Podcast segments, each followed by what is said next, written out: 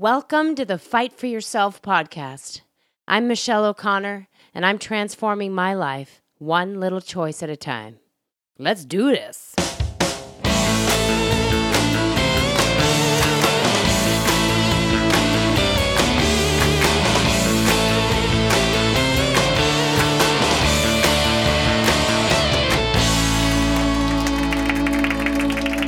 Episode 45 Slowing Down. Well, hi, my friends. I hope you all are fabulous. I'm really happy to be back here talking to you today. And today I want to talk about the concept of slowing down. This has been swirling around in every area of my life, and so Per usual, I bring it to you. And obviously, right now, at the time of this recording, we're in the middle of a pandemic. And it feels like the whole world has slowed down. And so, what can we learn from that? What lesson can we extract? Let's explore. I've been leaning into learning and practicing meditation for quite some time now, but I've really leaned in since quarantine. And I can just really feel a shift in myself. I've practiced short meditations in my miracle morning sessions for a couple of years now. But during quarantine, I have been extending those a bit and really focusing on making sure they happen every morning. I've been doubling down, y'all. And as you may know from my last episode, uh, I lost my mother just before quarantine started and leaning into grief meditations and going into the quiet has been a comfort. Beyond that, I'm seeing this theme of slowing down show up in so many ways. From the quality of life that I'm living, to my career, to how I eat. So I thought I'd bring it here to talk it all out with you Something has been calling me to slow my roll and attend to my needs more. So, what has that been looking like? Well, I've been experimenting with longer breath sessions in the early morning, like I said, closing my eyes, sometimes accompanied with stretching or yoga poses.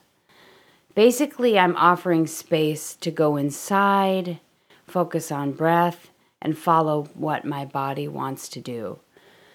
I think what's important here is that many of us think meditation is some sort of strict thing that monks do and it has to be without thoughts and look a certain way. And what's really helped me is to let all of that go and just feel what my body wants to do. I start with focusing on breath, and sometimes I just let my body stretch and move the way it wants to.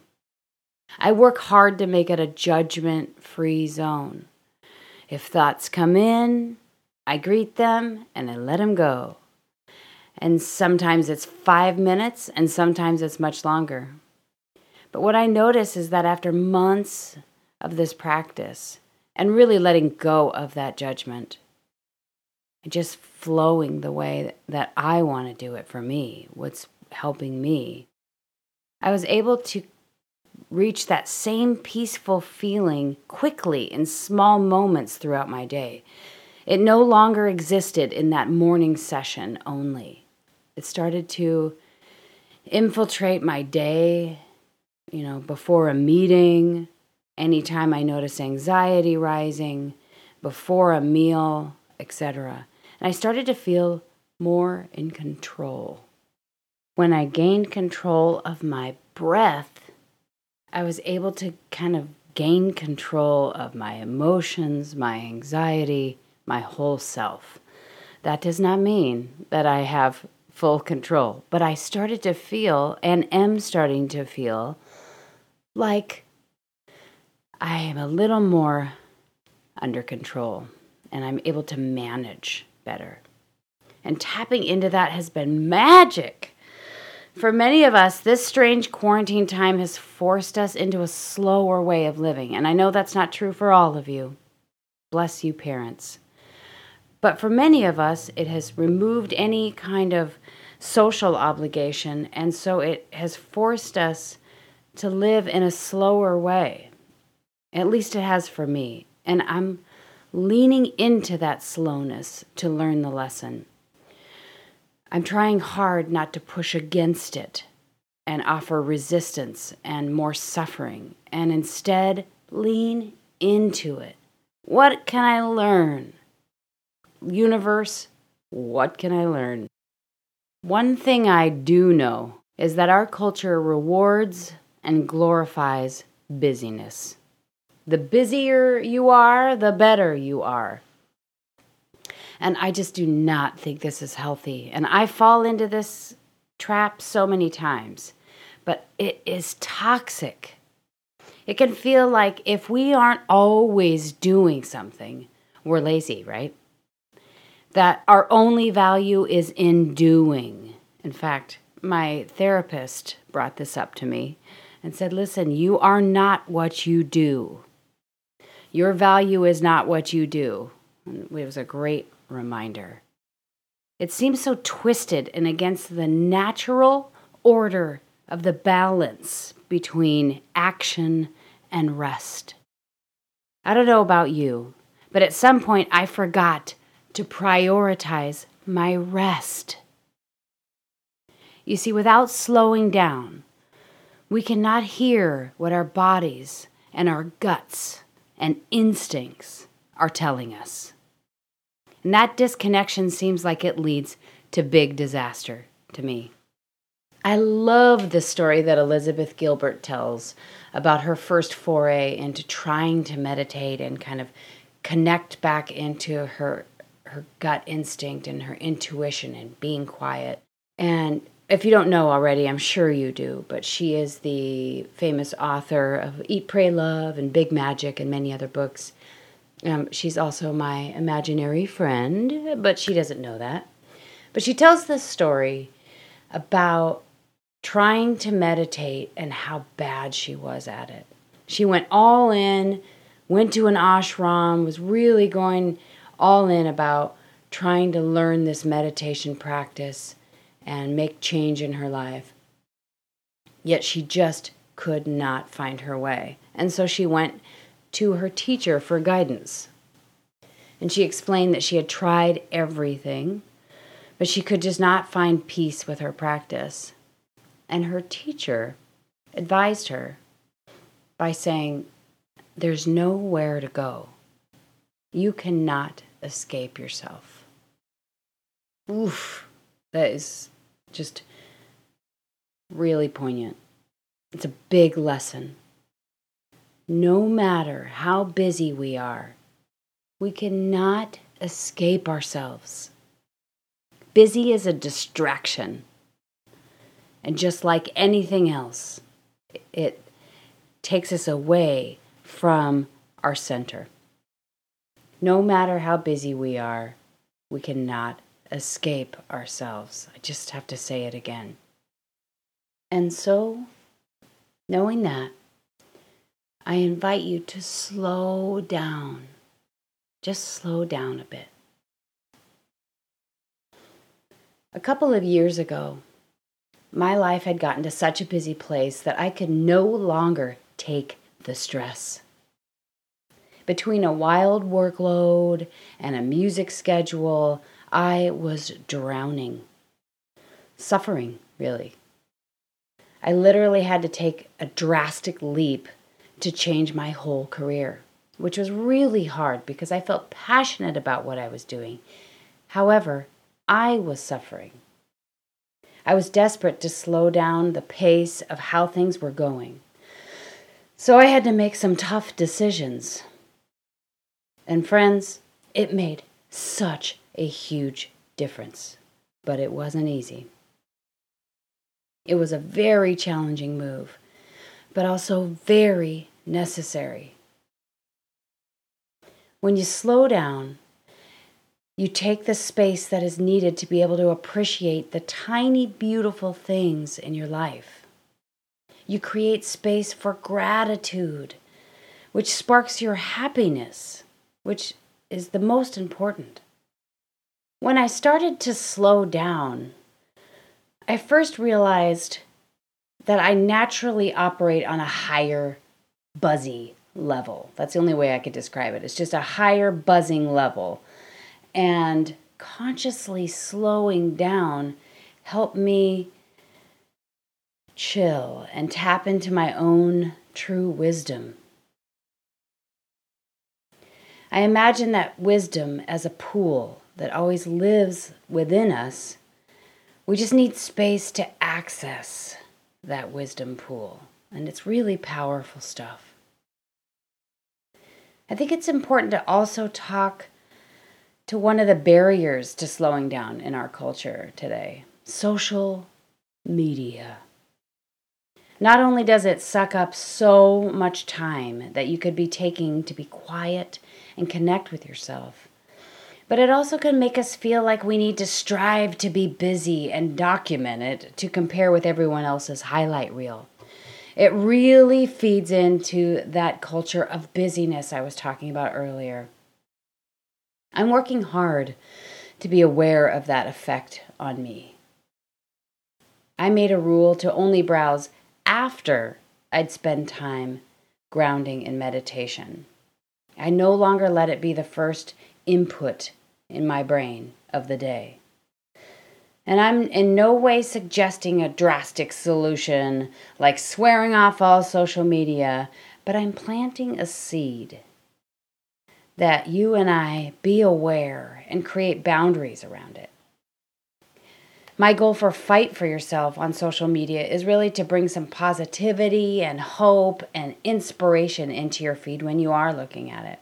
And I want to show my efforts to becoming the best that I can be. And hopefully, that's showing you that it's possible for you too.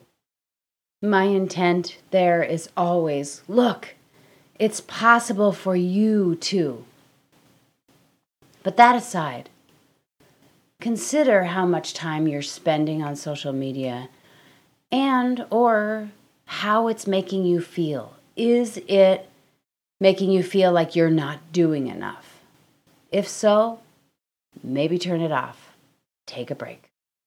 And speaking of social, one major way that I've slowed down my roll is by cutting way back on socializing. Obviously, the quarantine forced that, but I was doing this um, before this all happened. I found myself saying yes to a lot of things that other people wanted me to do.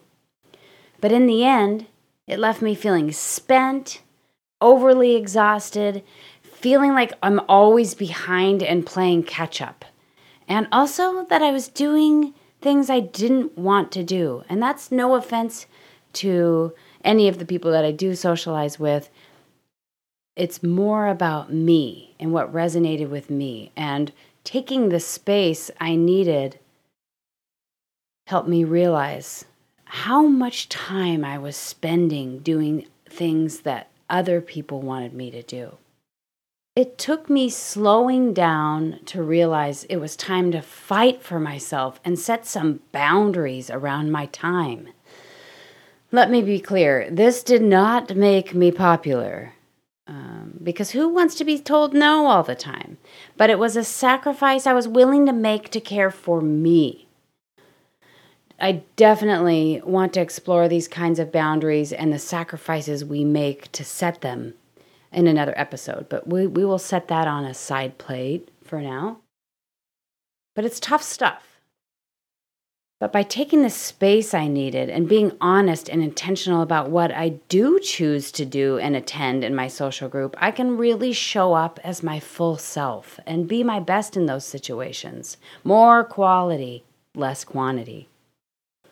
Again, folks in my life aren't always happy about my choice to limit this socializing and the fun stuff, but I do my best to express my truth with kindness. Again, trying to set those boundaries that are not easy, especially for us people pleasers. I make my wellness my priority, period. And over time, I've gotten stronger in that. And again, in quarantine, we have swung to the opposite end of the spectrum, but I'm finding that this space, this slowing down, offers me so much clarity on who I am and what and who are important to me. And I know that giving all of my energy outward to social events played a part in making me sick and out of balance. And it's my responsibility to create the balance that works for me. And when I say sick, it specifically led to unhealthy behaviors and really unhealthy eating, stuffing, because I wasn't doing what I wanted to do and I wasn't in balance. Okay, so let's talk about how slowing down relates to eating. I'm definitely a super fast eater by nature. I think I can get so caught up in being in a hurry and getting things done that it shows up when I eat. I know I'm not the only one in this. I mean, I am really, I can really whip through a meal quickly. So, this is one of the most important areas where I've seen the value of slowing down, and I am still working on it every meal. So, how do I do that? Well, some simple practical ways are intentionally having a habit of enjoying a glass of water before the meal to take a pause before eating, to check in with yourself and realize the food you're about to enjoy. Just taking a pause and drinking some water. It's very simple, but if you make a habit of it, it works. Our brains actually need time to register what is laid before us. What is this meal? And it can help to sit down, drink some water, and make the meal more of an event. Another trick I like to do is make tea that I enjoy mid meal to take a pause and check in with myself. A mid meal tea break to digest and check in with my body's hunger and fullness cues. It's very simple, but these are like structured slow down tactics. I mean, these are very, very simple, but practiced over time can really slow down the eating process, at least it has for me, and transformed my food choices and ultimately my health and how my body functions. And that's powerful because I'm taking time to think, to pause, to connect with my body.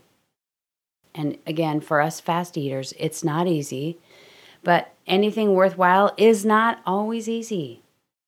Taking time to check in with your gut wisdom is really powerful. It's called your enteric nervous system or your gut brain, and you might have heard of gut brain and probably know more about it than I do. But tapping into its intelligence is definitely a skill worth developing.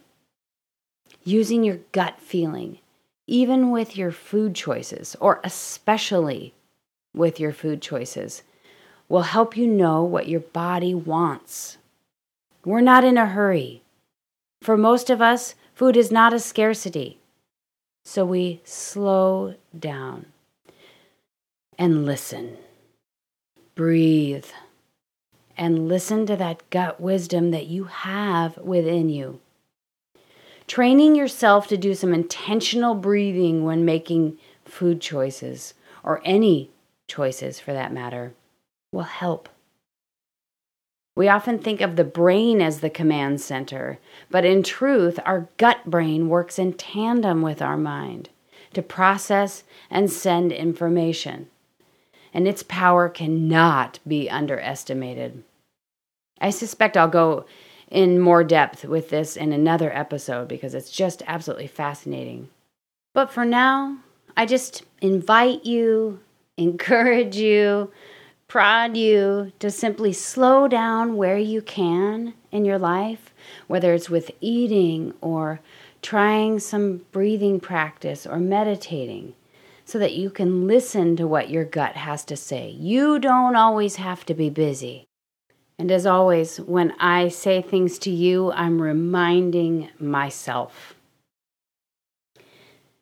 There is a fantastic book, by the way, on the subject of eating and slowing down. It's called The Slow Down Diet by Marc David. And I was inspired by the empowerment that this book encourages. It's not some new method to follow, um, it's a text that reminds us that we have what we need to live a healthy lifestyle within us. Again, we just need to listen. As I wrap up this episode, I hope that it was helpful to you in some way, that it's planted a seed. And as a true coach, I want to end with some questions for you to think about, to process throughout your day, or maybe journal on. In what small ways can you free up some space in your life to slow down a bit? I know that we all have a lot going on, but what are some small ways that you could slow down just a bit? Although many circumstances in our schedule are out of our control, if you really dig in and think about it, which ones can you control? And finally, what could slowing down do for you? What could finding a little space to slow down do for you? Thank you so much for listening. I'd love to hear your thoughts and experiences around this or any of the other topics that we explore here. Um, feel free to comment or send me an email at fightforyourselfcoach at gmail.com or come see me at Fight For Yourself Podcast on Instagram. And also, if you want to work with me, you can go to fightforyourself.net and click the Work With Me tab and message me, and we can discuss what that might look like for you. Remember, you are worth all of this effort. I'll talk to you soon.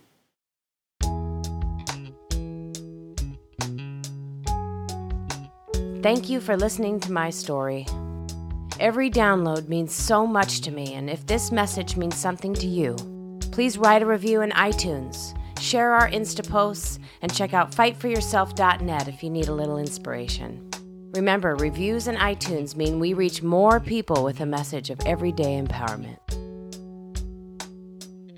So that's it for this episode. I'm hoping that you will kind of take a glance at your life uh, through the lens of risk taking and see what you could find out about yourself.